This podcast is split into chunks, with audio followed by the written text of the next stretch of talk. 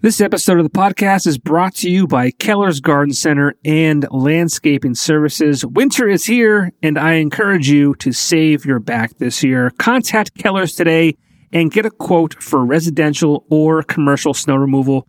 And also, it is never too early to start thinking about spring. COVID has put a delay on so many things do not delay in getting yourself set up with one of the best in the business when it comes to getting your yard looking its best. Visit Keller's at their location on Kern Street in Exeter, Pennsylvania, just down the street from Blue Ribbon Dairy, or head over to their social media pages for more information. Welcome to the Popko Project podcast, a platform for the discussion and discovery of arts and entertainment. We focus on highlighting people and events that add value to the world around us. Visit us on all social media platforms by searching the Popko Project or visit our website at thepopkoproject.com. Welcome to the show and thank you so much for listening.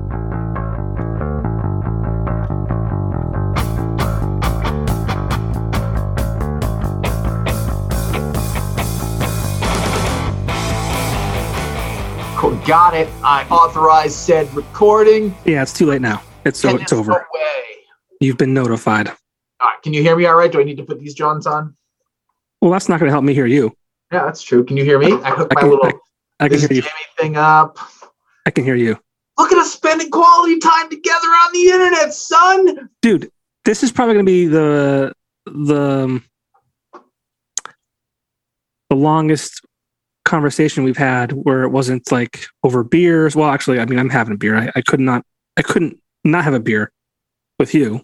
Right. You, you, you are Mr. Beerfest, but um, I always see you for two seconds at events and then you're gone. Then I go running. Like I work for a living. What the fuck? Yeah, you do.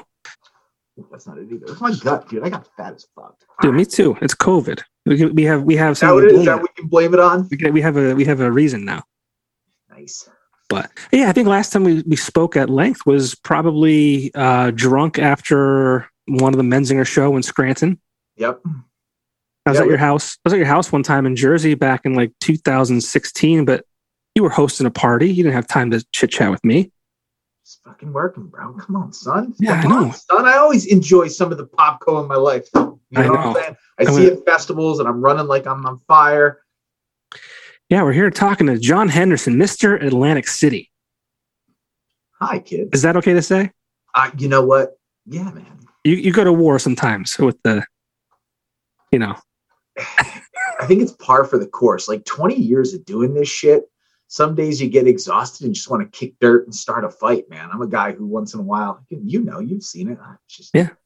And this is a weird market, man. It's, uh, you know, it's, yeah, I hate saying it out loud, but it's a distressed market.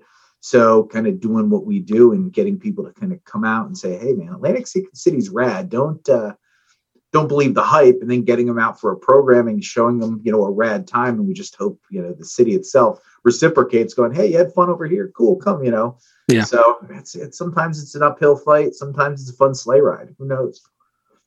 Yeah, well, Jon Henderson is the owner of Good Time Tricycles, Tricycle, um, uh, entertainment event production company.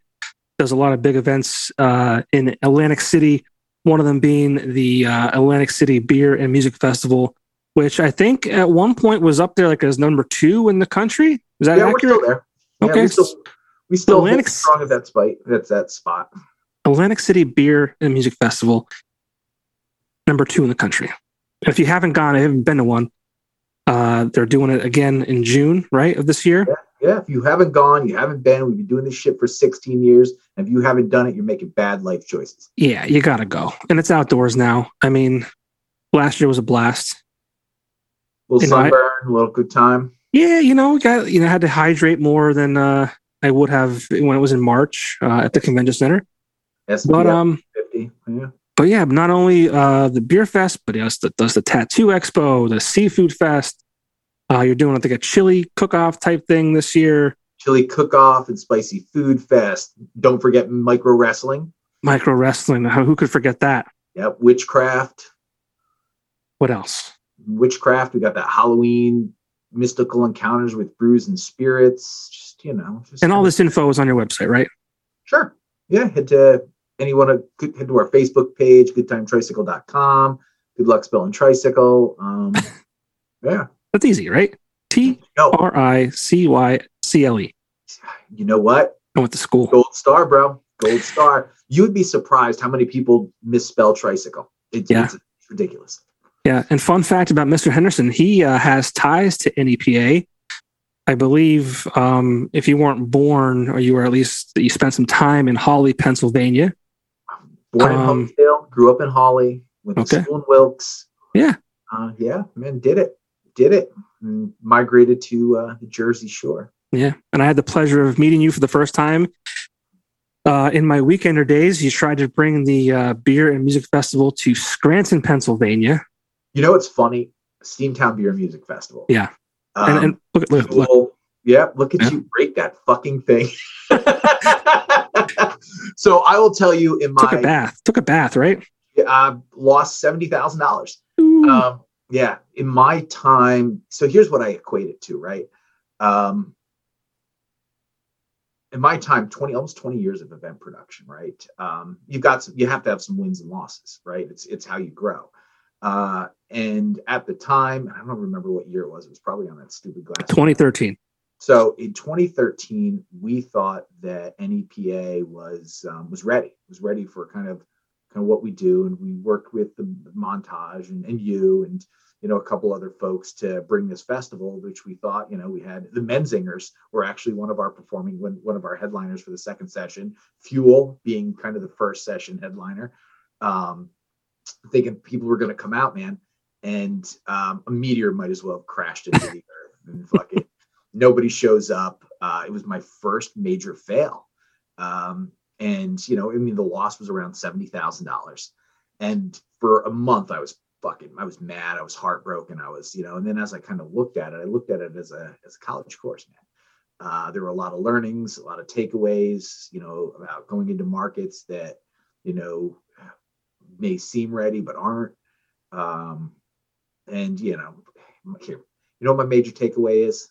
I was going to ask you, what is it? I mean, let talk about how NEPA let you down. Um, you know, it's for what we did at the time. NEPA seemed a little more behind the craft beer scene than some of the other places. Um, you know the you know the music scene fuel. All right, you know, all right. Um, but the Menzingers, right? You know, it was rad to see the Menzingers before the Menzingers were kind of where they are now, right? And they yep. played other festivals and events that we've had, and we're giant fans. You know, my takeaway was it was it was great learning experience. It made me hone my budget skills a lot better. But you know, I made a lot of friends out of it. You know, and I think, you know, can you put a price on that shit? No, right? Um, you know, we got to interact with some other breweries from the region. We coerced those breweries to distribute in other markets. Made friends with the guys from the Menzingers. Met you. You know, I think that was a huge takeaway.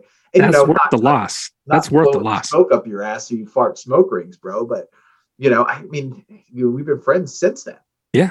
You know, and fucking that's a huge takeaway from me. You know, we you know we text, we talk, we don't see each other as much as we should see each other. Um, but yeah, I mean, I think that's a good takeaway. You know, so you know, what is it? Eight years later, I ain't mad. I ain't. Nine. It's like it's nine now. Nine? Yeah, I mean nine this year. You're, you're aging me, man. When I started this shit, I was handsome and had hair. you never had hair when I met you. See, that's how oh, shit. But I started this shit 16 years ago. Yeah. You were a handsome devil. Back you looked like day. looked like uh, the lead singer of uh, Eve Six. Yeah. No. No, I don't know. Well, I got to Google lead singer of Eve, Eve Six.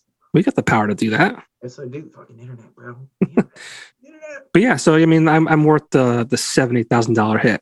100%. It was it was interesting too because I remember you know we were uh, you know I look back on that as as something you know a learning experience for me too because um, I was the GM for about about a year at that point at the Weekender, and um, you know, you called us up and said, "Hey, you know, I'm looking for sponsors," and I kind of dropped my pants for you. You did. You were very generous with the, with the uh, yeah. Yeah, no, we didn't ask. We, uh, I think we worked out a deal where you uh, purchased an app through us, and we did the whole voting thing. Yep. Which was great, but um, you know, the, my predecessors, a lot of times we just wanted to be part of these big events and we didn't want our next door neighbors to jump on it if, you know, if we didn't.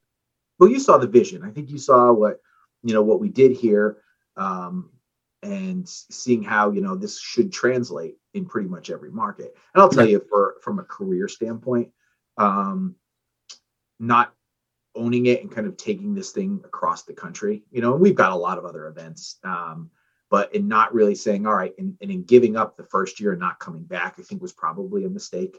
Um, i think there's probably better places than the montage plate center to do it.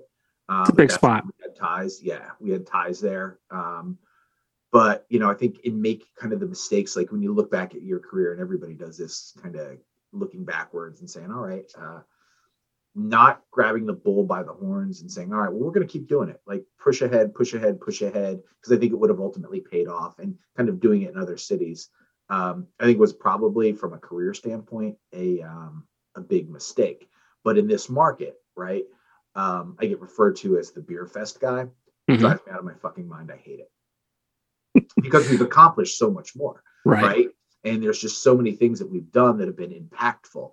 Um, you know, that piece, you know, kind of makes me crazy. I mean, we're responsible for 125,000 people coming into the Atlantic City market. You know, it's at uh, upwards of 20 million dollars in economic impact, blah blah blah. But yeah, I think you know, in going back, you guys saw and you saw the mm-hmm. vision. You saw, you know, kind of what it turned into here, what it is here today, right? And thinking, you know, this translate and translates in this market. And at the time, it did yeah, I don't know what the reason was. I mean, you had, you know, one of the top stations in the market, you know, backing you as well. You had the number one entertainment newspaper backing you. You had all the right people as as far as getting the word out. You know, this area. Messaging. No, sure. this this area is is uh, a bizarre, bizarre place. Yeah. But, yeah, but you know, but I mean, good things came out of it. You know, our relationship with the Menzingers, our relationship with you, our relationship with a lot of the breweries. You yeah. know, so, you know, you take those things in stride and you continue to grow when you can. And how did you get into all this? You know, you've been doing it for almost 20 years. Um, I mean, no one just wakes up one day and says, I want to start producing, you know, beer festivals. I mean, obviously you started somewhere. How did that all happen? So it didn't start with beer festivals. Right. Um, didn't even start with craft beer, honestly. Uh, I've been in Atlantic City for a lengthy period of time. Um, I was a player development or casino host. Essentially, that is somebody who you create a re- relationship within within uh, the gaming organization, and they kind of kind of cl- create a clear path, or you know that person that helps you jump the line, gets you take takes you to dinner, blah blah blah. Essentially, the person who um, is your is your guy in the casino world if you are a gambler, um, and I was that guy. So initially was a from the jump is I'm a planner, right? And like to put you know square pegs and square holes and round pegs and round holes and make sure experiences are what they are. You know, I was somebody's essentially tour guide to Atlantic City. And if I could do that by one off, one off, one off, um, you know, awesome. Well, I was in the industry for I want to say about 12 years. Um, I'm thriving, actually doing very well. Uh, and good friend of mine, um, and you know Mark Fairchild, good friend of mine, wanted to broach the idea of uh, doing tattoo conventions in Atlantic City. And at the time, tattoo conventions were few and far between. Uh, I think Ink in the Valley by you guys was still a thing.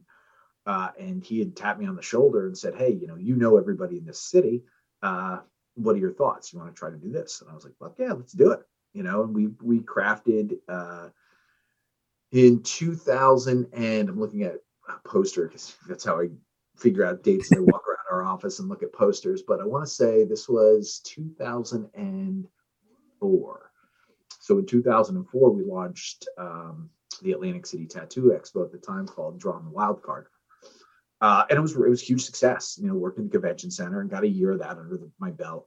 Uh, and i was I was a a beer snob, so I wouldn't drink Bud Budweiser. I wouldn't drink Miller Lite. I wouldn't drink you know any of that shit. It was always you know either Beck's or Ommegang or you know uh, Flying Fish or you know. So I kind of leaned towards that craft beer world, um, and didn't understand you know being in a casino world and kind of exposed to kind of some higher end, finer things.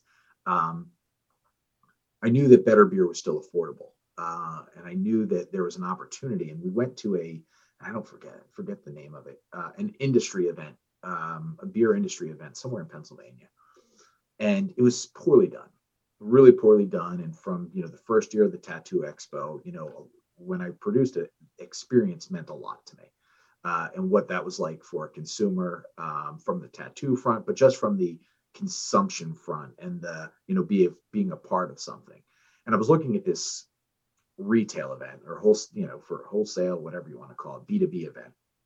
And i was like this can be done uh, as a as a in a festival environment you know as an opportunity for discovery for uh, for attendees for beer lovers you know the opportunity to drink better beer.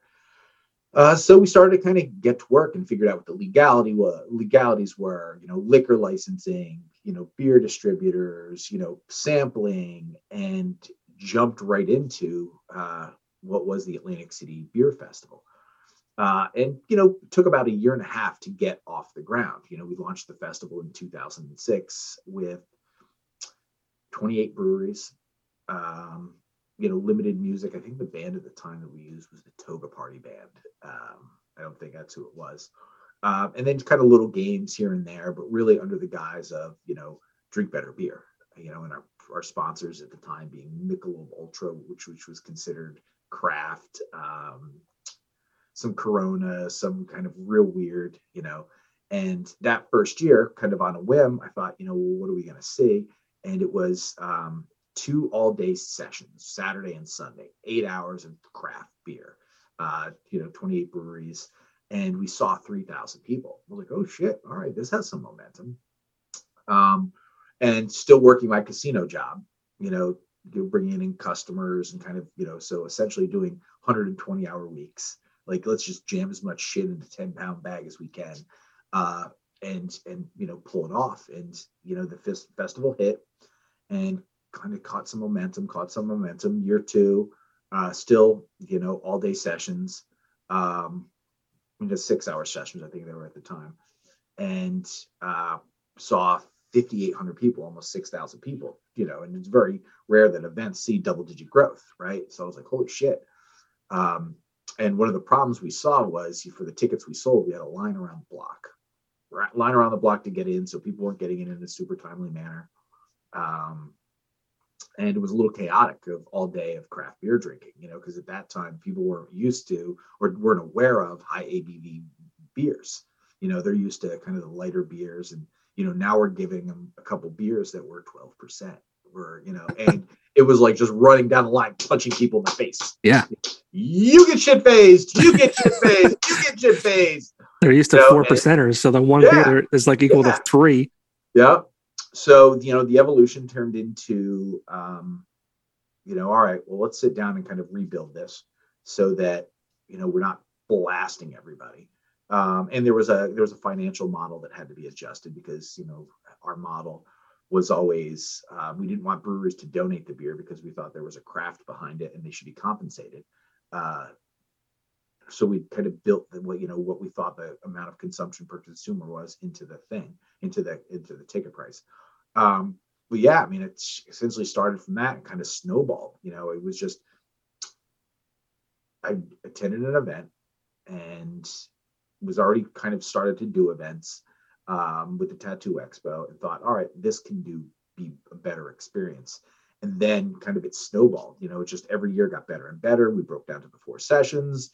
In 2006 is when the festival launched. In 2010, um, we launched. It turned into a beer and music festival, and the first bands were the Bouncing Souls, Reverend Horton Heat, and Rusted Root. And that same year, we launched the Atlantic City, which is now the uh, Downbeach Seafood Festival. Um, so started to add more programs. I think that year we launched a cigar gala as well, and just kind of went full immerse into um, into the event world. Uh, so much so that we were thriving, and I left my job. Uh, in the meantime, as I was doing kind of the casino host thing and the uh, player development thing, um, I said I decided, you know what, I'm jumping ship. I've I'm doing well here um, and I put my resignation into Caesars Entertainment. They're like, no, no, no, no, no, no. Have some more money and stay on and do what you're doing out there for us. inside and they promoted me to the director of business development for the Eastern Division of Caesars Entertainment, where you know it created events for the Food Network, uh, chocolate for the Food Network, um, Food Network, the Atlantic City Food Network, Food and Wine Festival. I did a soap opera event. I created what's now the National Beverage Program for Caesars Entertainment. So hung in there for about three more years and then, you know, three years into our deal with the Food Network, uh, that deal was expiring. Uh, we were really thriving. We had a bunch of events on the outside. I was burning the candle at both ends, like exhausted, burning the, know, I had staff outside of the festival, um, uh, or outside of uh, Caesars Entertainment, you know, just good time tricycle staff, and said, fuck it, you know, resigned on my birthday and said, hey, you know, thanks for all the good years. You guys have been great for me, but you know, I've got to pursue this and kind of do my thing and resigned August 4th, 2012, I think it was. But yeah. And not only were you doing all of that, I mean, you had a family too. yeah, I, you know, I got married a pretty girl, kept knocking her up, making some babies. Um, she's allergic to sperm. That shit hits her. She busts, breaks out babies. Um, yeah, we had four kids. Um, one's a tattoo artist in Philly now. Uh, one's a video game kid, one's in college, and one's 13. So, you know, just making babies and trying to do a career on the Jersey Shore, bro. That's not easy. It's not making the babies is easy. That that's the fun part. That's the, that's, that's, that's, the, fun, fun part. part. yep. Yep. Five minutes later, shit. Yeah. Whoops. Yep. Yep. Phone rang. It startled me. I didn't get to pull out. Goddamn phone. Yep. Pull out game on this one is bad. oh man. But yeah, so I mean, you, you were gonna do that on your own. Eventually, they they convinced you to stay, do a bunch of money, and it's great. Um, you know, and you finally did did it on your own. You're like, screw this, I could do it myself. I want to be on my my own. How scary was that? I mean, at this point, like you're, I mean, you had a good foundation, right? But you're gonna go on your own. You have a family to support. How how scary was it, or was it not? Well, I I don't scare easy. I never was somebody who scared easy. Um, and I always thought something worth going into is worth going into aggressively, right? Um, so I don't think that I don't know that there was fear. Um, I am actually there was no fear. It was just all right. I've got a I got a thing coming, um, and fucking run, just do it. And that's exactly what we did, and we just haven't looked back. I'll tell you that leaving the, for my I don't think she's going to listen, so I can say it.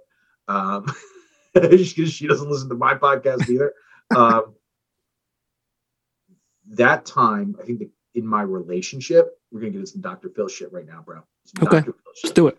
In my relationship with my wife, um, the casino years, it was a taxing, you know, it was casinos, the casino lifestyle was taxing on my relationship. I can tell you from the moment I resigned to this very moment today, my relationship with my wife has been fantastic. You know, it was getting away from kind of that those other distractions and kind of use and with my family building in this business was probably the best thing I've ever done for kind of my long term family health and mental health was to kind of go out on my own. So yeah, the fear thing is non-existent, you know, because you know, and, and looking back, best thing I ever did, hundred percent for financially, mentally, and you know, for my relationship with my family. Yeah, I don't think people really understand unless they're in it or they've seen it. I mean, you know, people who work in restaurants and that kind of industry, like at night you're not home, mm-hmm. and the wives are the wives are home, and or you know, if, whether it's reversed or whatever it might be, like you know, your mind wanders. What are, you know, what are they doing? And there's a lot of temptations in a, a casino setting, the restaurant life, the bar life, all that kind of stuff. Uh, there's temptations. The devil is lurking around the corner. Um, and it, yeah, I could definitely see where that could, um, you know, put uh, a strain, so to speak. And so it sounds like you made the right move. Yeah, no, it was, you know, I mean, again, we all we're all growing every day. You know, even when we're 90, we're still learning, right? Yeah. And that for me was, you know, and I didn't realize it at the time. You know, I didn't realize it at the time, but I did, and sooner than later, found my relationship with with my wife, Carol, just significantly better and better and better and better and better. And I was like, wow, all right, cool. You know, and she was invested, right? She, sure. you know, you know, you've been to the events. She she sees you more than I do. She sees you before I do. Yeah. You know, and you know, she just, you know, and it was something we did together as a family to the point where all the kids are involved. Mm-hmm. You know, so yeah, for the long term growth, yeah, it was it was an unexpected bonus. Yeah, that's great. And you talk about not having fear, and obviously that's true because you take risks with every new event that you try and do, mm-hmm. um, which is great. I mean, how do you, you know, Seafood Fest makes sense because you know you're in Lake City, you're seaside, all that kind of good stuff. How do you go about, you know, picking other events to try and make work? I mean, you had you did a Bazaar uh, AC event, which was one of my favorites, mm-hmm. the Chelsea Hotel back in 2000. I want to say 16, 15, 2015, I think it was, or 16. I can't keep track anymore. But I mean, that was a great event, great spot. Um, you know, how do you pick and choose what events you try and pull off? You know, the partners you choose to to work with. I mean, how does it how does it all come together? Um, you know, I'm very I pay attention to trends and lifestyle and and I look for kind of gaps. I look for what this region could use and what this region will embrace by kind of all the moving parts within it. Um, and culinary is a sweet spot for us, right? Uh, people like to eat. People like yeah. to, you know, and I'll say it a bunch of times. My team is sick of me hearing me say it, but opportunity for discovery, you know, and I and I bang that nail to death. You know, as human beings, we want to discover and we want to be, you know, the first to show somebody. And I think a lot of our success in our events comes from that.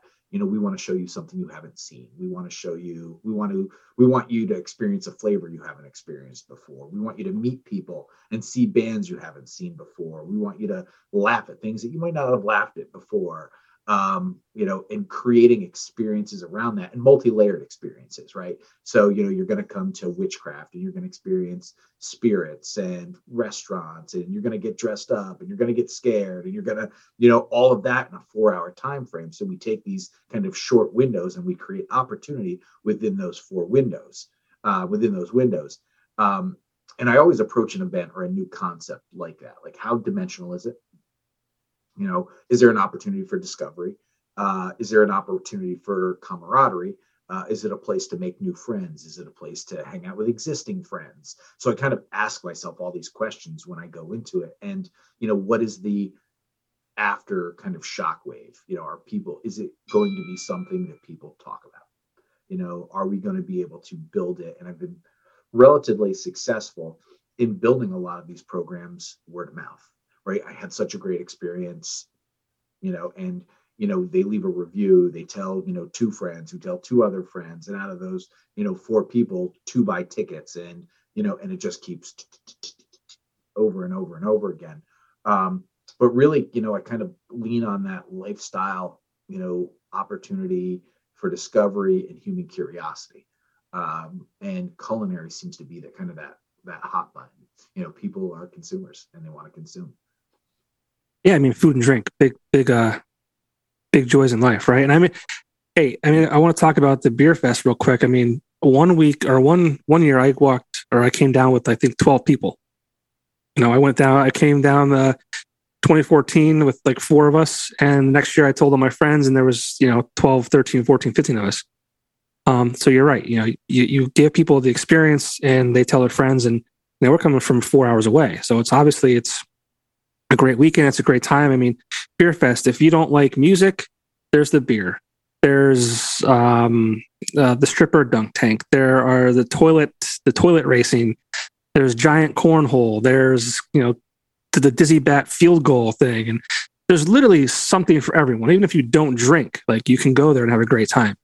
So you do a really great job at obviously offering something for everyone uh, at all these events. I mean, the Seafood Fest is a, a wonderful uh, family event. You know, you have, um, you know, you can take your, you know, four or five year old kid with you. Um, there's a lot of uh, activation for an audience of that age too. So, yeah, you really do keep keep that in mind with everything you do. Yeah, and we and we always want to make something fresh. So you know, there'll always be the kind of the same things that people really enjoyed at a lot of the festivals. We'll re, we'll recreate those, uh, but then there's always something new right? Like, you know, you mentioned Seafood Fest. Like, you know, we threw the hula dancers in the mix this year. You know, we've done the pet costume contest as part of the Seafood Fest, crab cake eating contest, chowder cook off, craft beers of New Jersey tasting tent, like just cooking demos, you know, it, wine seminars, just you know, really kind of saying, all right, well, let's tickle all your senses. You think you're going to be here for an hour, but we're going to keep you for two or three, you know, and with, you know, with um, the tattoo expo, it's the same exact thing.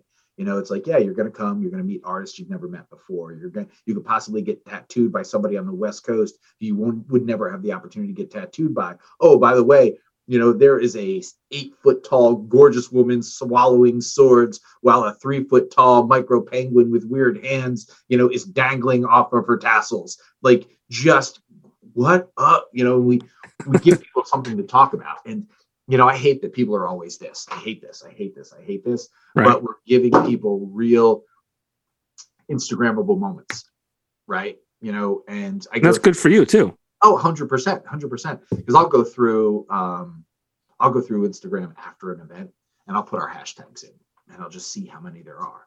Mm-hmm. You know, and we're getting to the point where there's tens of thousands of them, you know, for across the span of all of our events. Uh, and I go in and you know, and I thank everybody for coming. Thanks for coming. Thanks for coming. Thanks for coming. Thanks for coming. I try to personally touch as many attendees as possible. The mace burns when you do that, but try to touch all of them. yeah. And you know, you, t- you take the risk. I know you did the one year the cider social when ciders were kind of kind of big. That was yeah, that was uh, was that a one and done? No, we did that for two years, two? Um, and both were very successful. Yeah. And you know, again, when we we pick a trend, we follow it, and we try to throw fuel on that trend. Um, and we watched that overnight, almost like the weird kind of alcoholic soda thing go. Yeah. Literally watched the cider trend um, peak and crash in a three year period, which was weird. Uh, which oddly enough, the seltzer trend is following right now. Right. And you're doing right. one of those, right? Yep. Um, no, because we saw that. I was watching it and I saw the seltzer trend go kind of even out and now it's starting to do this. Yeah because I saw I saw signs for that. Was it like yeah? Um, yeah, COVID had kind of pulled the wind out of that sales. Um, you know, right after Beer Fest, we were going to jump into it, and it was still, you know, people were kind of still bugging out about COVID, bugging yeah. out about COVID, and I was like, you know what, let's kill it. Uh, and we were not known for killing an event, you know, mid mid production, right? And I was like, yeah, writing's on the wall. Let's let's kill it. And it's funny, we killed it, and that weekend was a major monsoon in Atlantic City, so it was like Matrix dodging oh, cool. bullets and shit, right? You know, so yeah, you know, and then you know, looking back at it, uh, you know, it was probably a blessing in disguise. You know, we didn't spend a couple hundred grand on producing, you know, this event that was going to fizzle out three years later. Right. You know, and you know, I've kind of got this. You know, again, I said earlier, I hate to be the beer fest guy, but we have a commitment to craft beer that we had for 16 years, and we saw the um, whole seltzer movement kind of punching craft beer in the gut. Uh, so much so that these craft beer guys were creating seltzers, which was so out of their wheelhouse that coming into uh, 2022, coming into this year's beer fest, we really need to remind people that man, there's so much fucking good beer out there. You know, stop with the weird distractions with bubbly drinks and get back to pouring fucking barley and hops in your face holes, you bunch of fucking pansies. well, that's a good that's a good segue. I mean, I, I feel like a, you get to a point where you know there's so many craft beers out there. You know, there's obviously some big players that are consistent. They taste great. They're, they're just consistently good. And there's some fly by nighters and you know whatever small small small batches. But do you ever think that you'll get to a point where someone's gonna be like, I just want to have a fucking Miller Lite. Like enough with the fucking hops, you know, smashing me in the mouth. Like, do you ever think there's gonna be a time where the craft beer kind of goes backwards, or do you think it maybe already has with the ciders and the seltzers, and now it kind of pushed them out of the way again and you know back up? It's very ebb and flow, right? Um, you'll go through years where kind of the IPA burn and triple hop, quadruple hop, you know, IPAs, and you know, um, it ebb and flow. And it's funny when I talk to people who uh, attend the festival because you know I mean, we've been doing this for 16 years, right? How do you keep it? How do you keep it exciting? How do you keep it flavorful? You know, I always task people again. I'm going to go to opportunity for discovery to drink outside their wheelhouse. You know, what do you normally like? Who do you normally drink? Great, they're all still going to be here. Go do something new. Go try something new. Go try a brewery you've never tried before and try a style that might be out of your wheelhouse. You know, just try it. Give it a shot I am um, I'm a Belgian white guy. I don't I very rarely stray. Uh, you know, if somebody has a Belgian white, it's kind of the first thing I go to. When I see a beer list, you know, my safety beer is always Allagash White. Um, then I'll, you know, I'll play around with lagers and, you know, once in a while I'll go to the IPA when I'm feeling adventurous, I go to the sour. So I kind of stay all over the map and it's by design, um, lead by example, right? You know, try different things, right? you know, so, you know, when we go to, and I, and I talk about it, you, if, you know, you followed me on Instagram or you'll see if I'm trying different things, very vocal about it, you know, because I'm encouraging others to do the same exact thing. And I think that's how with these festivals, the industry kind of flows with itself. How to support a lot of these brands and how to support new styles and you know hazy this and you know blah blah blah. Um, you know, I think it's just encouraging people to kind of go outside of their comfort zone with with flavor. I'm a big fan of the hazy stuff this year. Yeah, dirty beer. Yeah, whatever. Mm-hmm. I like it. And a lot are. There's you know um, our friends at Bolero Snort make a lot of hazy stuff, and fucking shit's all delicious. You know, I am, you know, I, I believe in a thing called palate fatigue that uh, too many different alcohol sources and too much hop will burn your palate to where you can't really um, enjoy a lot of things. So I like to tell people kind of start off on the lower ABV side, um, stay away from crazy IPAs in the beginning, and then work up to it. And you'll kind of avoid what's called palate fatigue. Yeah. And this past year in 2021, you did it outside at uh, Bader Field um, which was once the host to uh, the Seafood Fest, right? Yep. Um, well, you know what? Let's well, let me ask this question first before we get into um, the beer fest and it's the reason for that. You say you, you don't have fear, okay? Well, I know that when 2020 came and COVID, you know, basically ruined the entire year because your first event of the year typically is in March of uh, the, the year. Um, typically late late March, early April. That's that's a beer fest, and obviously COVID came in middle of March of 2020 and basically crushed your entire year. I mean, that had to be maybe the one moment of your life where you had to have been scared.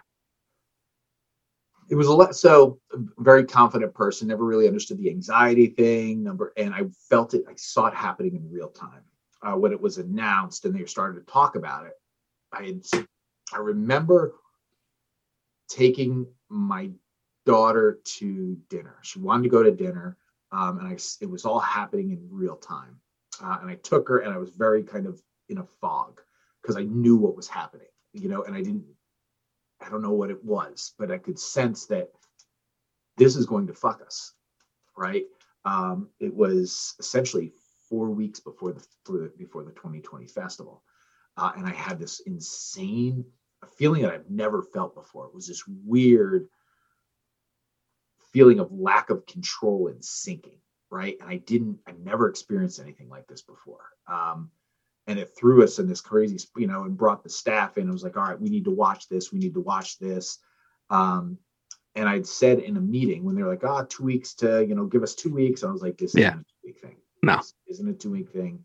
This is long term, um, and how prepared financially, how prepared mentally, you know, and how does this affect um, an industry that's sole purpose and my sole purpose from you know was has been for my entire career bringing people together be it you know one by one or by the tens of thousands and saw it coming and I remember my daughter saying, It's just going to pass. And I was in this phase, and she was 17 years old, 18 years, 17 years old. And I was like, No, it's not.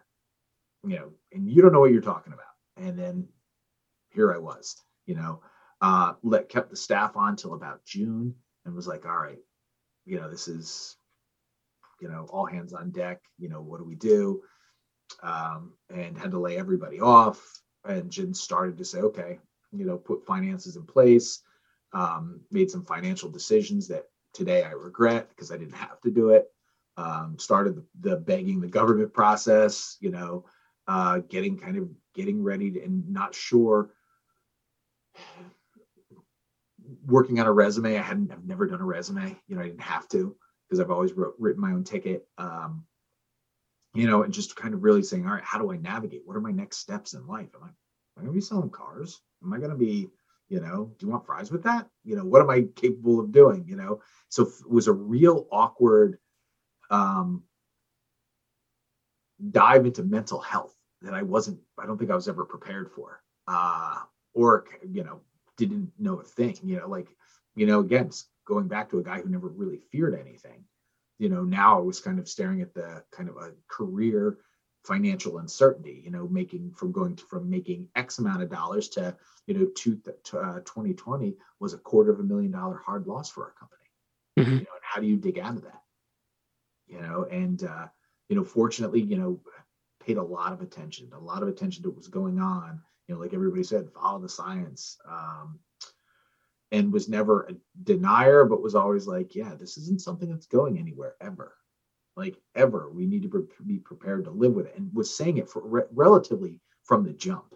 Um, and a lot of things that are being you know put out there now, we were saying earlier. But I'm not a fucking doctor. I'm just you know maybe was I being optimistic? Was I being realistic?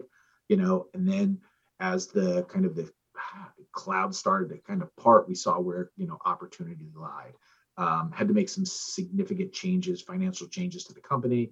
Um, had to make some changes as far as kind of the, the festival, you know, as itself. And it's funny because at the same time we were going through this, we were going through this weird negotiation process with the convention center about the festival.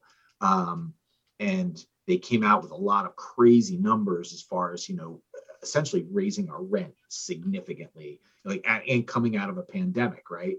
Um, well, we made the decision in in going back and forth um, with the convention center and, and more so um, uh, Comcast Spectra Spectacor. Um, we were initially going to say, okay, well, we're going to do the festival, we're going to do it outside, but we're going to do it in your parking lots adjacent to the to the uh, building, and found ourselves being put. And at this time, we had already had 16 or 17,000 tickets sold, and very few people returning their tickets. And gave everybody that option, like where yeah. Ticketmaster were complete fucking scumbags, you know, saying, you know, oh, we'll give you credit for this, we'll give you credit for that, and trying to bully us into the same thing. And it's why we don't use Ticketmaster now. We were like, you need to give these fucking people their money back. You know, God forbid the, you know, the $140 for two tickets that people bought you know, help them, you know, pay an electric bill, feed their family. Like you give those fucking people that money back, or we're gonna burn your fucking building down. Like you work for me, I don't fucking work for you. Yeah. And that was the ticket. That was literally the Ticketmaster conversation. Like I and Platt said to him, we will expose every shitty portion of you. You will give these fucking people their money back. You'll do it in a timely manner. You know, and they're like, well, you know, it affects you. I was like, all right, but that's my problem. Making sure I will not, I couldn't sleep thinking for a single second that people thought we fucked them out of a dollar, mm-hmm. you know, and that we were greedy. I couldn't, I, I literally couldn't process that. So that was a battle. And then, you know, the convention center trying to hold a gun to our head, raising prices, raising cost. You can't use this without this. And having a conversation with, you know, the mayor saying, hey, you know, we need to be outside. We're going to take, and we changed the dates a couple times. We went from March to August and then from August to April, and then from April it was like, yep, nope, we're going to be in June. You know, so we kind of and you know bands jumping and coming back in and jumping and coming back in, and then you know trying to find bands that wanted to perform right out of right out of the cooties, man. Like trying to find those bands was a fucking nightmare. Uh, fortunately, we had good relationships with guys like Less Than Jake. They wanted to play, you know, face to face. They wanted to play you know, early November. They wanted to play, you know. So we, I probably got off track because I do that. Oh, Just, uh, you're, you're good. You kind of went right into where I was going uh, before I asked the question about being scared of the, the you know, your yeah, business, so, livelihood. Yes, fucking terrified. So yes, I experienced fear, um, experienced anxiety, like, and I think we had talked about it, and I, we did a podcast on it as well with the big boy voices. Um, yeah, it was kind of a foray that to this day still affects me, which is weird.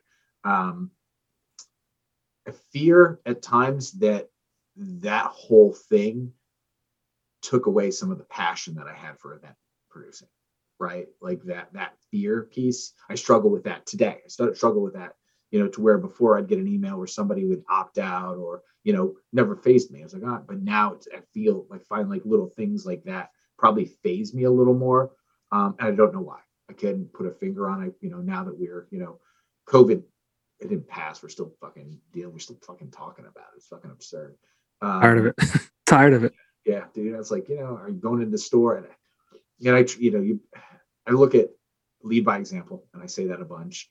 You know, understand that people have feelings and blah blah blah. You know, I'm willing to make sacrifices uh, myself so that you know other people feel comfortable around. But it's like it's exhausting, right? Um, and we're in that place where I thought we'd be, you know, two years ago. Like we're gonna have to live with it, and now that's kind of everybody's like, hey, we're living with it, you know. Um, but being the first event, you know, it's kind of staying the course and saying, all right, well, we're still doing this. We're still doing this. We were the first event, um, minus some sporting events, uh, to hit the East Coast uh, right after COVID restrictions were kind of pulled back. As we were leading into it, um, I started to see gaps and opportunities, which drove us to kind of the larger space. Bader Field having Sandcastle Stadium and sports sports uh, facilities saying, "Hey, you know, you can do outdoor gatherings if you've got parking lots of X amount of uh, an X amount of this. And I did the math for Bader Field as it was connected to the surf stadium. And I was like, okay, well, I've got 146 acres.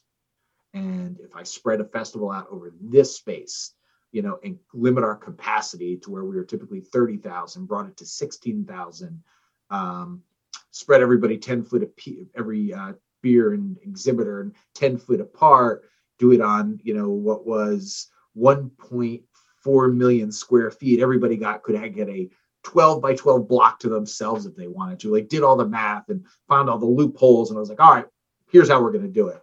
And brought it to um, the mayor, uh, our health, uh, our health commissioner, um, and kind of ran it up a bunch of flagpoles and figured out how to move forward. You know, I'll tell you that that part of it was relatively exciting. And I don't know if it was exciting because I was like, yeah, I'm bucking the system. I'm going to be the first. Uh, until that weekend when we were the first and there were fucking hel- news helicopters flying over the fucking Bader field and my phone blowing up with reporters I've never talked to before. And, you know, people actually, I've never had anybody openly rooting for us to fail. And there was a whole group of people out there going, it's still a pandemic, you're irresponsible, blah, blah, blah, super spreader event, super spreader event and I just kept like, holy fuck, and just wanting to de- defy it all. And we pulled it off to rave reviews, which then, you know, with the kind of going back and forth with the convention center and a weird level of greed that I've never experienced before from an organization, um, led us to say, all right, well, fuck it, we're now an outdoor festival. And we're now in June, which then to- told, which took my entire business and did this all right, now, you know, where, you know, your signature event was the first thing that brought people to the city is now kind of in the end of spring, beginning of summer. You know, now you've got a, a fucking stupid word, pivot, pivot to, you know, all right, let's put some new programs kind of in that spring. So May, let's do a spicy food fast. Let's do, you know, and caused us to do kind of a dynamic shift and experience with uh, experiment with capital and saying all right well you know put our money where our mouths are. We're good at this you know and then trying to get people to buy in and you know with our seafood festival and you know what did we pull off in 2021 we pulled off the beer fest. We pulled off micro wrestling. We pulled off the dragon boat we race we pulled off um, seafood uh, sea, did i say seafood fest? Yeah. So that's how good it was. I said it twice. Uh, we pulled off witchcraft. We pulled off the tattoo expo. So it was like all right you know we're back in business um, and then it was like looking at this year, 2022, like, all right, well, what do we add to the calendar? You know, and what do people want to participate in? And, you know, who has staff to participate in shit? And so that's kind of, you know, there's just more and more challenges, you know, coming out of 21, thinking 22 is going to be, you know, everybody's going to want to partner, everybody's a visionary, everybody's excited, and learning the exact fucking opposite. You know, everybody's kind of still hiding. Yeah, and now you're doing another outdoor festival. And Jon, I'm sorry, um, you don't have any more hair to lose uh, worrying about the weather. So here's what witchcraft um, taught me, barring a fucking hurricane. Yeah, how about that? Yeah, yeah. So uh, witchcraft, which was our mystical encounters and brews and spirits, um, in 19 was a fantastic experience. Uh, then the place that we did, we're doing witchcraft went under construction, no events were happening, and then we canceled it in 2020, and then found a new location in 2021, which I just actually announced the dates for uh, this year. Um, I was always kind of rain or shine, rain or shine, rain or shine. We've done a seafood fest in a monsoon. It sucked. It was terrible. It was stressful. Um, our biggest payday is clearly the beer music festival that allows us the luxury of kind of experimenting with other events and programs. Um, and I was always weird with the rain or shine, rain or shine, rain or shine. This year for witchcraft, I was like, we got no other options. You know, everybody's fighting for dates in the calendar from an event perspective, from a you know from a calendar perspective. There's only so many days. Um, everybody from the you know from the brewery partners, the distillery partners, vendor partners, talent partners, all have things booked on bookend weekends. So that whole uh, raid date thing, that's out the window. Like any, there's economically for any large scale festival, rain dates just aren't a thing. They don't exist. You know, throw them out, throw them out, throw that baby out with the bathwater, right? So we leaned into the rain or shine thing. Um, two hours into witchcraft, which was fucking rad uh, skies opened up. And I thought, all right, it's going to be a mass exodus. We sold 3,000 tickets. People are going to fucking run. And I'm standing near the gate and it just, and nobody was moving. Everybody was drinking, dancing, just having a blast in the rain. I turned to uh, my team and I was like, yep, we're rain or shine for everything. You know, and that's kind of how we're going to take it. You know, like when we talk about the beer fest in June, yeah, could fucking rain you know, but beer's wet, you know, make the best of it. And I think that as a human race, right, we're too consumed with the things that make us uncomfortable and, you know, and discounting experiences because it's fog, it's muggy out, it's raining out, it's too hot. It's like when I announced that we were doing the event outside again in June, I had fucking people crying about, well, what about if it rains? or it was too hot or if it was like, what the fuck have we done to the to human beings in this country over the last couple years where you know everybody thinks their, their opinion counts and everybody's afraid of everything? The internet you know, Jon the internet. Yeah right it is. And here we are we're on the internet you know whatever happened to go with the flow man go with the yeah. flow you know some of the best experiences are you know unplanned you know weird circumstance you know and if it rains and you get wet what's the worst thing that happens you get wet yeah think about the people at Woodstock. I remember I remember seeing pictures of people just completely muddy. Yep, yep, and that's funny because you know that's kind of going to be a message um, that we put out there. Like we've we've already kind of thought about the weather kind of scenario for kind of all the events across across the board, and working with um, the cancer support community um, at Gilda's Club to create sunscreen stations, right, um, and to have um, rain slickers available if it rains right? And you know, in the back, it's like fuck it, it's a festival, it's a party, and sometimes it rains. Yeah, yeah, and I'm sure that you learned a lot. You know, the first year at Bader Field, you you took everything. You're you're not a you're you're a planner. You, you said that, so you, obviously you took all you took a lot of notes. You you you know what you you did bad. You know what you could do better, uh, and I'm sure it's going to come back this year, um, better than last year, for you know, sure every time you do something, like from raising kids to cooking meals to you've got to do it once to improve it. Yeah. Right. And we we did 15 years of a festival indoors. Um, and we've no stranger to outdoor events, but this this being you know a massive undertaking, um, had some tweaks. So we laid it out, we let it happen, and we watched kind of where the chips fell. Uh, and yeah, the learnings. I mean, and the learnings are obvious. You know, the learnings that you see change the festival as it from as it stays as an outdoor festival, the learnings were eliminate night sessions. There is unnecessary risk uh, when you can't light a 146 um, acre space properly. You know, yeah. so there's massive learnings there, right? Um, and that caused us to say, okay, let's day drink. Let's have an outdoor festival in the daytime. And when we announced that it was went from three sessions to two, and you know, people lost their minds. It was it was Lord of the Flies fucking weird, bro. Like I'm watching kind of, and you know, they say don't read the comments. I read the comments and I comment. I tend to comment via GIF, yeah. right? Like, all right, like, you know, if you say something stupid, you get a stupid gift. And just watched people as if they'd never attended anything outside Ember. Yeah. And when the vast majority of music festivals are all daytime and outdoors. So just watching this weird, like, what the fuck are you people crying about? Like, we figured out a way to keep you safer, to Yep. make the environment the safer environment, you know, and giving you opportunities to explore Atlantic City from you know pre and post festival to where before you know the festival was over at you know midnight or 10 o'clock and it was like all right well here's the select opportunities because of time frame. Now those opportunities have been greatly expanded because you've got more time to explore atlantic city. And we Yeah. encourage that. And you're going to see um, shortly you're going to see programs where we talk about why you know how to how to explore atlantic city and we're going to give you tools and keys to do that uh, and it, because we're obli- we have an obligation to the city to drive tourism and we've got obligations to friends who owns bars and restaurants and whatnot to you know to just traditionally when the festival is at the center of the city i fucking ramble don't i ramble i'm a ramble No, you're good. This is a lot of good information. the festival is, you know, and any festival is dead center to the city. You know, we used to dump everybody out, all 30,000 people over the course of the weekend into the city.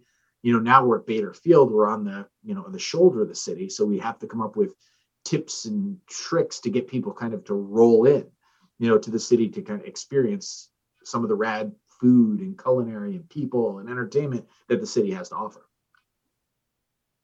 Yeah, and, and everyone thinks that these festivals just happen, They do. and they they know more than the guys actually doing it, guys and girls doing it. Um, I mean, I was there last year. Um, the only, and I'm sure you've probably came up with a solution, or at least to to minimize it. Uh, I mean, I don't have a complaint because I love you and I know how much hard work you put into it, you and your staff. So there, this is not a complaint. I think from what I heard, you know, being there was, you know, um, Ubers and things like that, getting to, and then ultimately from, you know, when it was over, getting getting out of the the area. Yeah. So that falls back under that. You got to do it once to see what's broken, Sure. right? Of course. Um, and then it ended up being a supply, supply and demand issue as well. There's only so many Uber drivers. There's only, you know, and attendees forget that they need to take a level of responsibility for themselves. Yeah. Right. Um, the Uber, Lyft, uh, rideshare thing was one of the first things that we tackled coming into this year. Uh, to where so much so where we've got a partnership with Lyft now. I'm sorry, Uber now. Um, and kind of put an APB out to all the Uber drivers from here to Philly that speaks to the demand and where to drop off and where to pick up, you know, and being able to communicate that to the riders as well as, you know, to the drivers themselves, you know, because they're independent contractors, but it does fall into a supply and demand issue, hmm right? There's only so many of them. And, you know, this year there'll be two sessions of 10,000 people, you know, plan accordingly, take responsibility for your own kind of experience you know and i don't know when and how people thought they they needed to be spoon fed right? Like hey you know okay let me hold your hand and get you to the car you know? Um, but understanding that yeah that was for people that was a bit of a bugaboo. So making sure that there's more jitneys you know apparently people don't like to walk right? And people hate that and that that was kind of one of the complaints was well how do we get you know we're going to caesars well you know caesars is actually 1.5 miles away you could walk hmm ugh, whoa, walk. you know, but I'm going to be bagged up. Okay, well, let get yourself to the boardwalk. Get yourself to the boardwalk, which is a quarter of a mile from Bader Field. You've spent the whole festival walking a mile. You did it. You were doing it. You were doing it. So you can walk another quarter of a mile. We're going to arrange to have all the rolling chairs from the city meet festival attendees at the end. At the beginning of the boardwalk by Stockton. So walk that far and then throw somebody who's working for a living 20 bucks to push you down and have this rad Atlantic City rolling chair experience. Yeah. Like okay, so now we've we've we've held we've held your hand with the Uber situation. We've gotten this rolling chair piece. We're working with the Jitney Association. You know, so now it's like all right, here are kind of key ways to come in and come out and arrive early. If you don't want to wait in line, show up early. You know, if you show up at you know two o'clock on the nose Saturday, twelve o'clock on the nose Sunday, you're going to wait, and that's kind of your own fault because we've asked you to arrive early. Yeah, we were at the Hard Rock, and um, we we requested a couple Ubers that I don't know if they canceled us or what happened, but the best was um, the limo drivers took advantage of the whole situation because they were charging twenty bucks a person, Yep. and they were putting eight, nine, ten people in. But you made new friends in the, the limo on the way there. You're all going to the same place. You're all the same goal, and you know you got there quick. It was it was it was good. It's listen. It's this is a tourism market. It's based on every everything from the hot dog vendor to the street to the limo driver you met to the you know to the guy park valet parking your car to everything costs money. Everything's a dollar. Everything and people forget that. People yeah. forget that this is a tourism and it's significantly less expensive than other tourism driven markets. But every time somebody has got to pull a dollar out, $20 out, it's like, ah, it's the end of the world. Convenience costs money. Yeah. That's why you're paying $2 for a 20 ounce bottle of soda at a uh, convenient mart. And when a, a two liter bottle at the grocery store is a dollar. Yeah. True story. True story. Like, you know, we, I do, I think we do a good job of being cognizant of cost, right? Um, I struggle with raising ticket prices. You know, I believe my festival is under is my price point is far less than what the offering is. Sure. You know? It's not just beer fest, it's everything we do. You know, I think the offering is significantly less than, you know, or more than what the experience costs. You know, think about this year. Alkaline Trio, right? You know, um, when are you posting this? Uh, next week, sometime. So Alkaline Trio. So today's today's the February second, so around the 9th. All right. Well, tomorrow I'm going to announce that Thrice is opening for Alkaline Trio. Okay. You know, fantastic. Um, New Found Glory. Um, I, I got announced after Valentine's Day. I can announce the support acts, which are big. You know, so you're going to go to a concert. Essentially, all the beer you can drink. Right. Tons of activities for seventy dollars plus tax and fees. Like if you go to a, just a just a concert ticket will cost you 40 or 50 bucks, then go get two beers. You've already spent more than you spent on your Atlantic City Beer Music Festival ticket. Buddy, I don't know who you're seeing for 40, 50 bucks. I mean, you you, you see a, a band like the Foo Fighters or someone of that level. I mean, even if you want to see the New Found Glory, you're going to spend. The or maybe maybe that's around the, the price point you're talking about. 50, yeah, okay. Yeah. But yeah, so trio, same exact thing. You get two beers at one of those shows. That's that's twenty bucks right there. Top. Yep. Yeah. So you know, people people need to realize kind of what's involved in the experience, uh, how much is going on, and it's not just beer fest. It's witchcraft. It's you know, uh, it's the the seafood fest. It's kind of all of these programs. They have a cost, but the cost is far less than the the actual value itself of the experience. And I think smart consumers realize that um, smart event producers, you know, kind of look at their price points and look at, you know, is this worth, is the juice worth the squeeze? You know, and I think I lose sleep over it. I lose sleep over pricing and making sure our pricing is according. And I'll do it. I'll say, okay, I'm going to go to a concert. I'm going to do this. I'm grabbing some beers. I'm going to get something to eat. All right, cool. I'm literally three times what I what I'm asking people to spend on our experience. Right. So AC Beer Fest, June fourth, fourth, fifth, fourth and fifth. Maybe watching, listening, check out the uh, events from previous years, check out photos, but definitely uh, get tickets for this year. It's always a good time. Um, you talk about getting people to talk about uh, your events and things like that. You added, I want to say it was 2016, uh, the micro wrestling. Mm-hmm for us children? You know, was it always called micro? Uh, was it ever called midget wrestling? So when we start, so here's who changed how it was. It's funny. Um, it was midget wrestling. Knee high midget wrestling. Yes. Midget wrestling. All yes. of our wrestlers, Flying Ryan, Little Mario, Little Miss. Little Mario, he's the man. Yeah, Little Mario's a man. I'm a midget wrestler. I'm a midget wrestler. Fast forward two years into it, um, I you know put the event up and go to launch the event, and it says no Got flagged. Derogatory term. Yeah. So yeah. I call I call my buddy Jack Darrell, who owns the Micro Wrestling Federation. I'm like, dude, he's like, I'm in the process of literally we discovered it at the same exact time. He had to uplift and change his entire fucking business model to be micro. You know, we had in which is we just had to change some names. This guy had to uh, do change his entire program, website. Like he had to scrub his entire site to make sure that the word midget wasn't anywhere. You know, we had to do the same thing, but not to the extent that this guy, who's been running this troop for almost a decade, had had to do. So it was crazy. Uh, but it was Facebook that mm-hmm. ultimately determined the name change from midget to micro. You know, and it was funny. I'd gotten the first year we did it, I had a woman call, actually called, and she was abrasive. Uh, she's like, I can't believe you can sleep at night. What if that was one of your kids? I was like, lady, if that was my kid, I'd be the guy in the front row with the foam finger waving it because he found an advantage.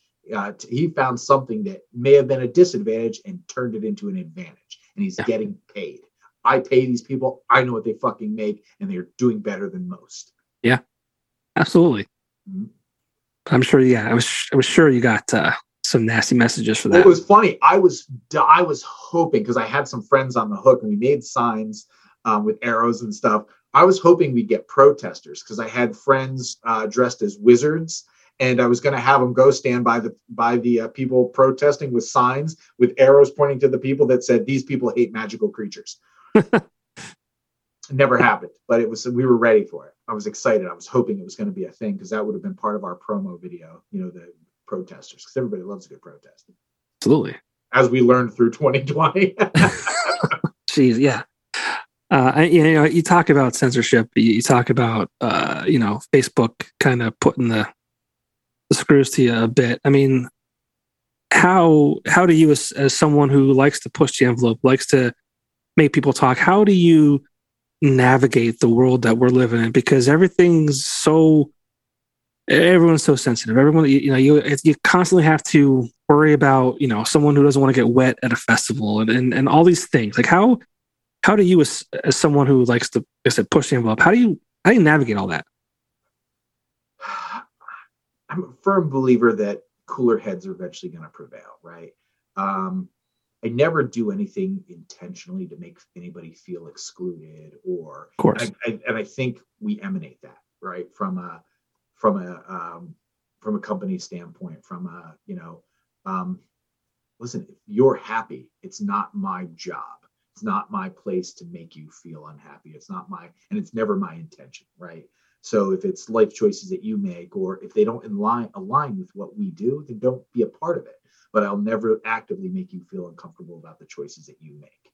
Um, and as a festival philosophy, we do the same thing. Um, it was funny. One, day I don't even know if this is a good idea that I bring this up. Uh, so I have like five listeners. It's fine. That's all right. See, see, all right, cool. Um, maybe more than that, but you're good. You're good. You've got significantly more than five listeners. Um, so I had struggled with um, pre 2020, right? I wanted to book against me in the worst way. I thought this is a real fucking rock and roll band. Yeah. Right. Against me, Laura Jane Grace, just a fucking rock and roll band. Um, my fear was that the craft beer community wouldn't embrace the transgender portion of, right. um, of against me. You know and in doing that they they would miss just some of the best fucking rock and roll music that exists on our planet right now. Yep. Um, i think against me is a better than a foo fighters. I think the i think it's just a fucking fantastic band. Um, and I thought, you know, in, in 18, you know, Jason, who does a lot of the booking for us, we talked about it. I was like, eh, maybe not yet, because there's still a little bit of that, you know, macho man in, in the beer world. I mean, it's the beer world. Uh, and then in 19, um, I watched a brewer kind of poke her head out. Um, and, she, you know, she was a friend and she, you know, going through the transition. Uh, and I thought, all right, if this, this is my, this is my um, I guess canary in the coal mine. I guess I think is a proper analogy. Sure. Uh, if she's thriving in this industry, make it make um, against me an offer because now I see a level of acceptance. I see that this is cool and this is cool because you know Beer Fest has always had you know men, women, gay, straight, black, white, you know, people, humans of all shapes and sizes kind of always came together um, in all of our events to celebrate, you know, seafood, beer, horror, you know, whatever. But this was that kind of that that all right. Now I know that, you know, we are completely open-minded to to what's going on in the world, and never would do anything to make anybody feel uncomfortable, like bringing a against me and Laura Jane Grace to kind of the, our main stage. And unfortunately, because of COVID, it fell through, and then the brand kind of band went their separate ways. But um, that was kind of for us my thought my feeling has always been like the weather thing. If you're afraid of getting wet and you're afraid of getting, you know, a sunburn, I've got very little empathy. I got no empathy for that, you know. But we would never put or do anything that would, from a festival standpoint, for any of our programs, exclude or um, make anybody feel like they didn't belong. Uh, because it's counterproductive to what we do as event producers. You know, if I do my job correctly, everybody belongs you know, if the subject matter, whether you're straight, gay, trans, big, fat, black, white, whatever, um, you know, if that, you know, if our subject matter fits you, then you are welcome. Um, you know, I never subscribe to that. You know, when people say, "Oh, I don't see, I don't see black or white," bullshit. You're fucking lying. I see big noses. I see big tits. How do I not see black and white? Right? Um, it's just I don't give a fuck. You know, and kind of our organization was just like, man, if you're going to have a good time and you can embrace the good time and add to the good time and you know be a part of that experience, we don't give a shit and we'll never make you feel uncomfortable. Uh, so that was kind of the way we always went into it, especially with this. It was unapologetically welcoming, you know, and I think that's probably the best way to say it. Um, you know, the whole cancel culture thing, I don't subscribe to, and I think if you don't subscribe to it, it doesn't affect you um, as long as you're honest. And You're mm-hmm. honest and you know treat people the way you want to be treated, regardless. So I think we've I think we've kind of navigated that this thing that we're going through right now. I think relatively honestly. Um, you know, I don't think we've ever been called on a carpet for any of it uh, because I think you know it's all gonna. I, to a fault, put myself out there. Um, so I think if that were to be a thing, we would have experienced at this point. You know, but you know, I, I you know, I think the, the short the short version of that fucking 30 minute answer I just gave you um, is, you know, I think at some point, you know, we're all going to be have to be a little honest with ourselves, and cooler heads will prevail. Now you're uh, you're like me. You're a fan of Joe Rogan. What are you? What are your thoughts on him right now? Uh, now that we're talking about. So here's here's what I'm disappointed in. Um, shut the fuck up about the COVID, man. It's all he fucking talks about. I know. You know, um, it's all he fucking talks about. You know, and I, I enjoy some Joe. I think there's a level of honesties with some of the guests that people don't like to admit, right? I think, you know, I think, and I always get a kick out of people who are on their Facebook pages and saying, "Ah, oh, Joe Rogan's stupid." Fucking man is far from fucking stupid. Yeah. Right. Um, you just don't agree with what he has to say, and I think that's a defense me- mechanism for a lot of us. If we don't understand or we don't agree, you're stupid. You know, yeah. I, you know, I I listen. I used to, I don't listen as much because he just constantly fucking banging that COVID, bang, yeah. bang, bang. And I'm just like, dude, I want to hear fucking rad guests who have nothing. Get Cam Hanes back on here. Yeah. You know, I thought, you know, the fucking Jewel interview was probably one of his best interviews in a long time. Snoop uh, Dogg. I mean, Snoop Dogg. You know what? Him and Joe. You know what? I bought the Snoop Dogg bothered me about the Snoop Dogg episode. They might as well have jerked each other off. You know, like, it was just yeah. like, oh, John got Snoop. Oh, I got Joe, and it was like somebody the lotion. Yeah. It's like, yeah, I didn't, I didn't listen to the full thing. Um, yeah. You know, but and when the all the doctors came on, I was like, no, I'm not going to subscribe to this. I want the funny. Like, and I was listening to one on Carrot Top. I've always been intrigued by Carrot Top because he's kind of a mutant. And halfway through, they get right into the COVID talk. And I'm like, are you fucking kidding me? This is supposed to be our escape. And I can see yeah. why, you know, I don't, I genuinely don't think he's spreading misinformation. I don't. I think he's giving alternative viewpoints and he's getting bringing up resources that are valid resources, but he's beating this fucking horse to death. Yeah.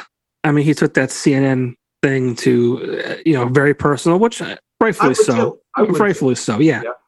yeah. Uh, but yeah, it's, it, I mean, he lost me for a bit. I mean, I'm I'm one of the biggest Joe Rogan fans. I have a, a, a, a yeah. lamp made by my buddy Scott Nichols out of like metal and shit. Um, a Joe Rogan lamp. Uh, yeah, and he just lost me. And I just cause I, again, I mean, we, I interview a lot of bands. I interview people whose lives have been, I mean, all of our lives have been affected by COVID.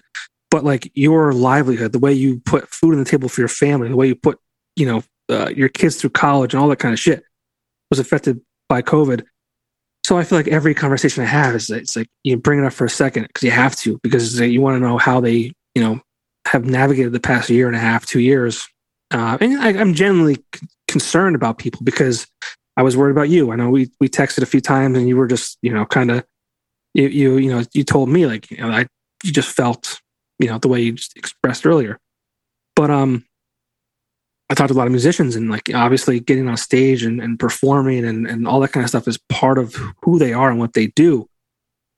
Um, so it, it, but yeah, so it, it's constantly COVID, COVID, COVID, COVID, and I, yeah, I, I, I had Joe Rogan as my escape. Yep.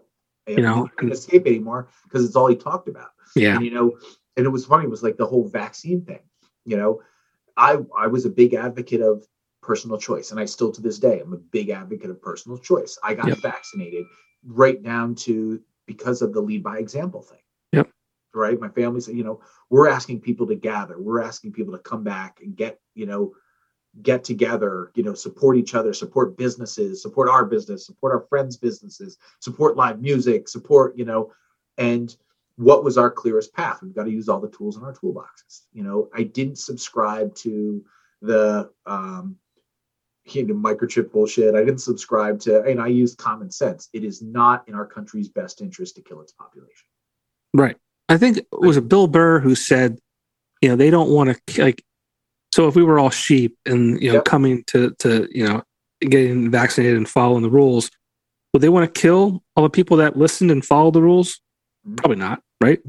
Yeah, yeah. It's like, you know, so you know, we we it wasn't even a it wasn't even a hard decision to make. You know, and I let my kids, everybody, make your own decisions. And I and I would never ever, um, you know, and I got a lot of friends that are shitting all over people who don't want to get vaccinated, and it's just like, listen, man, it's none of your fucking business. It's so crazy. And, you know, Joe talks about it all the time too, like just this tribal mentality. And like, if you're not with me, then fuck you. Like, when did we get to that point? When, when did that happen? You know, it the ability to these fucking things. It's- Yeah. It's politics and the internet. And it's like, you know, hiding behind a computer screen. Like, I could say the worst, meanest shit to you right now b- because I know that you can't physically hurt me. But I would never say them to your face. Well, A, I don't mean them. But B, because you'd punch me and knock me the fuck out. you know, and it's It- like there's a, I think personal responsibility and accountability with Yeah. the internet went out the window. out the window. You know, Gone. like I can hang out in California and you'll never get to me, you know, and I can say the dumbest shit that I don't even believe, but you know, because I'm getting a stir out of you, because I'm getting your blood boiling, because uh, you know, and people get off on that. I, Yeah. I think we've taken some of the. I think these these things, these fucking things, have taken a lot of the humanity out of humans. Yeah, absolutely right. And I always say like we're we're so connected, but so disconnected at the same time. It just it sucks. I, I access, access to information. We've got access to information. Whether the information is right or wrong, we've got more access in to information than humans have ever had, ever. it's weird too because I often say like I wish I was born in the era that my parents grew up in. Uh, my parents were born in the 50s, so they like you know had a great time in the 60s, 70s, and things like that. So, and then just recently, and you're not much older than me, but I I was listening to a podcast of uh, some kids that were like are like 26 years old said the same thing. I feel like we're born in the wrong era, and I'm like, is the world that we're living in right now so bad that we all just wish we could go back and live in the 60s and 70s and, and grow up there? Like, what are we doing? I think it was it was it, there were errors of and you got to you know look at the source. Like guys like us that say hey you know if we were, we would have thrived in the 50s and 60s it was it was an error of kind of taking care of you and your own. Um chivalry was still a thing. You know i fucking opened the door for a woman last two weeks ago uh, i'm very, very big you know ladies order first blah, blah, you know, like I'm, I, it's kind of ingrained in my body. Yep. um, i try to you know I try to, you know, with my girls, I'm like, you know, see how I treat your mom. See how that's what you want to look for. Lead by example. Yeah. And I opened the door for a girl. And uh, here you go. I don't need you to hold no I door. I was like, I'm an independent woman. yeah, I was like, no, I mean, no, it's just it's easy. Just yeah, I don't need you. But I was like, holy fuck. And I just looked at this lady, I was like, miss, I was like, "You're gonna have a rough way to go." There's a duck loose in my office. I'm just trying to be nice. Like, yeah, you're gonna be like. I'm just trying to be a nice guy. I would have done it for the guy too. Like, I mean, like we're all people here, you know? Yeah. Yeah. I just I think the human connection is now bound by Wi-Fi and wires, and it's not as it's not as real as it should be. Um, yeah. You know, and I think, and I, that's why you know, I mean, I love what I do because it's it's bringing people together. You know, I'm not going to tell you to eat a bag of dicks to your face because we're hanging here. I'll eat a bag of dicks with you. Great, let's just share a bag of dicks, right? um, you know, it's just, I think it's the personal t- personal connection is gone. It's you know and and respecting people's boundaries and life choices and you know because it's good for you doesn't mean it's good for me and you know and understanding that. And i think we lack understanding. I think we lack fucking empathy like nobody's business because again we're fed so much information that we know better. We i know more than you do because i saw it on cnn i know better because but that's the problem too. We're being fed these lies from uh you know what we've been told are credible media sources for all of the, all these years and they're not they're trying to get clicks and all the money. And I, I don't want to sound like a fucking nut job, but I mean, we are, that's, that's, that's, that's real. I mean, no, it's, it's what, anytime I see something that's, you know, an article that's followed by an advertisement or, uh, a news that's followed by an advertisement, my brain auto, automatically goes to, well, you want to keep me involved and engaged, so you're going to tell me what I want to hear to keep me here and you know regurgitating your same shit. Um, yeah, I mean it's, I mean we're I think we're being fed poison. I think we're being fed narratives um, that aren't always in our best interest. I think, you know, I think it comes from the top down. I think, you know, uh, we're stuck with poor leadership. Uh, poor leadership gives gives these news organizations that are bookends opportunities to use us as product, and you know, it just it's hard to decipher and share the truth when mean, do we even know what the truth is? Yeah.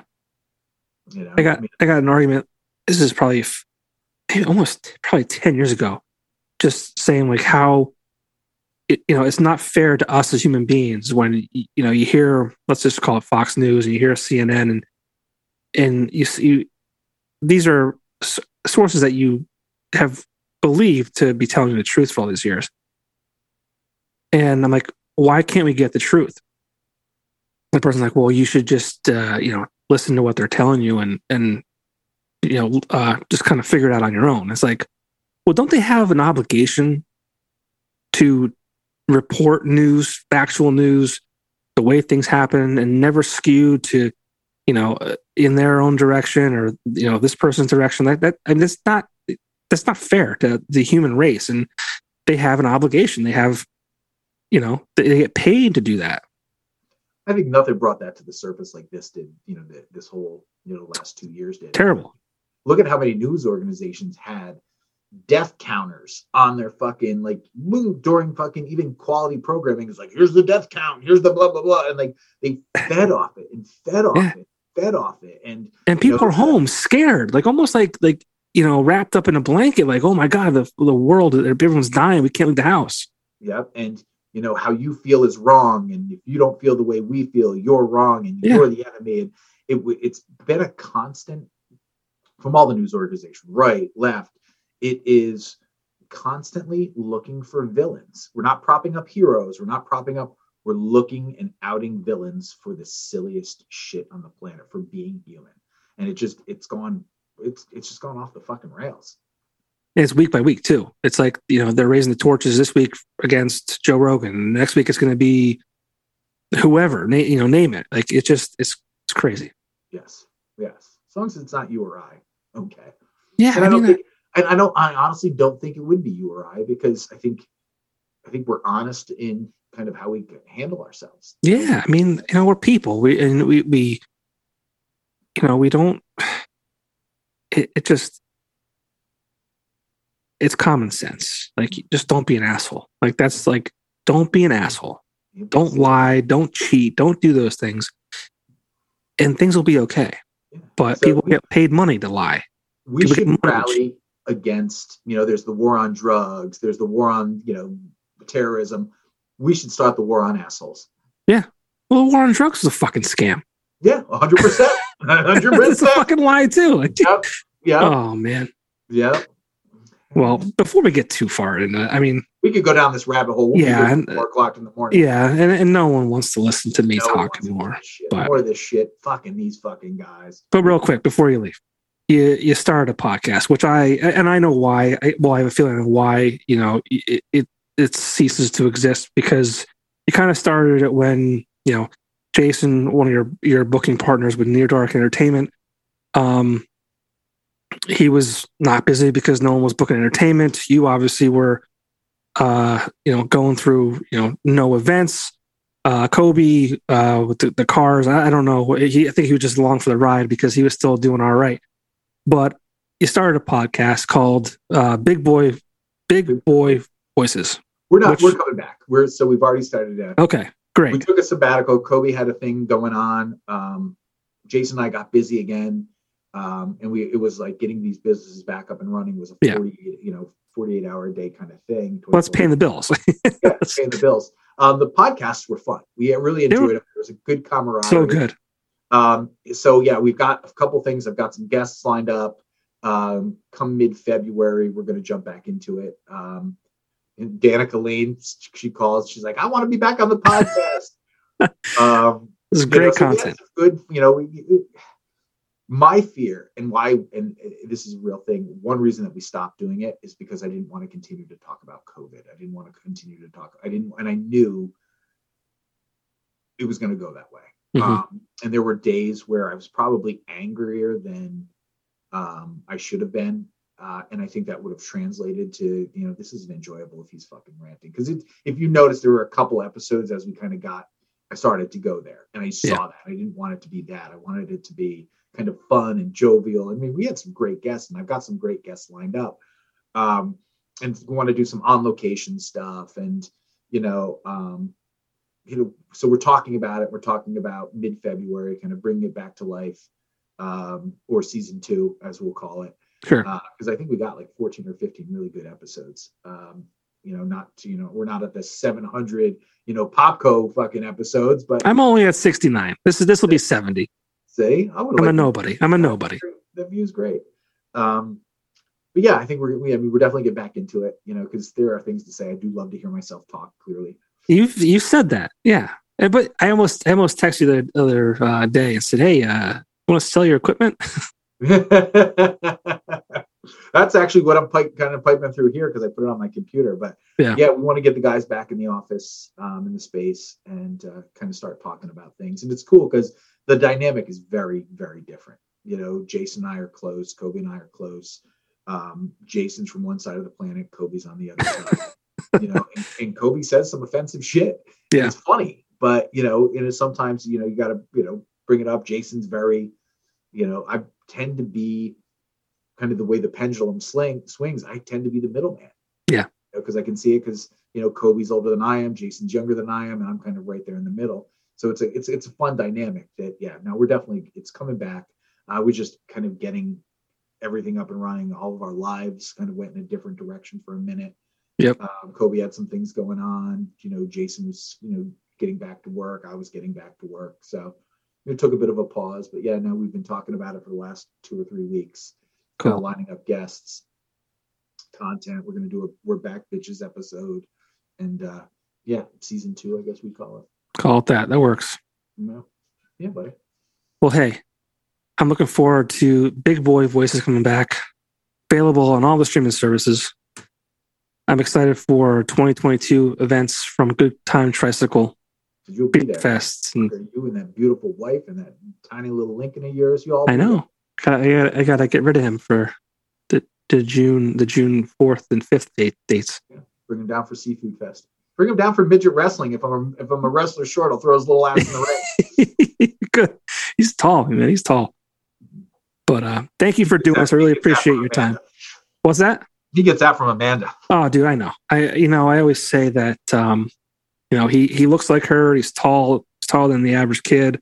Gets that all from her. I, I- said, you know what? What's gonna happen is if we have a second child, it'll be a girl and she'll look like me. And that's not good.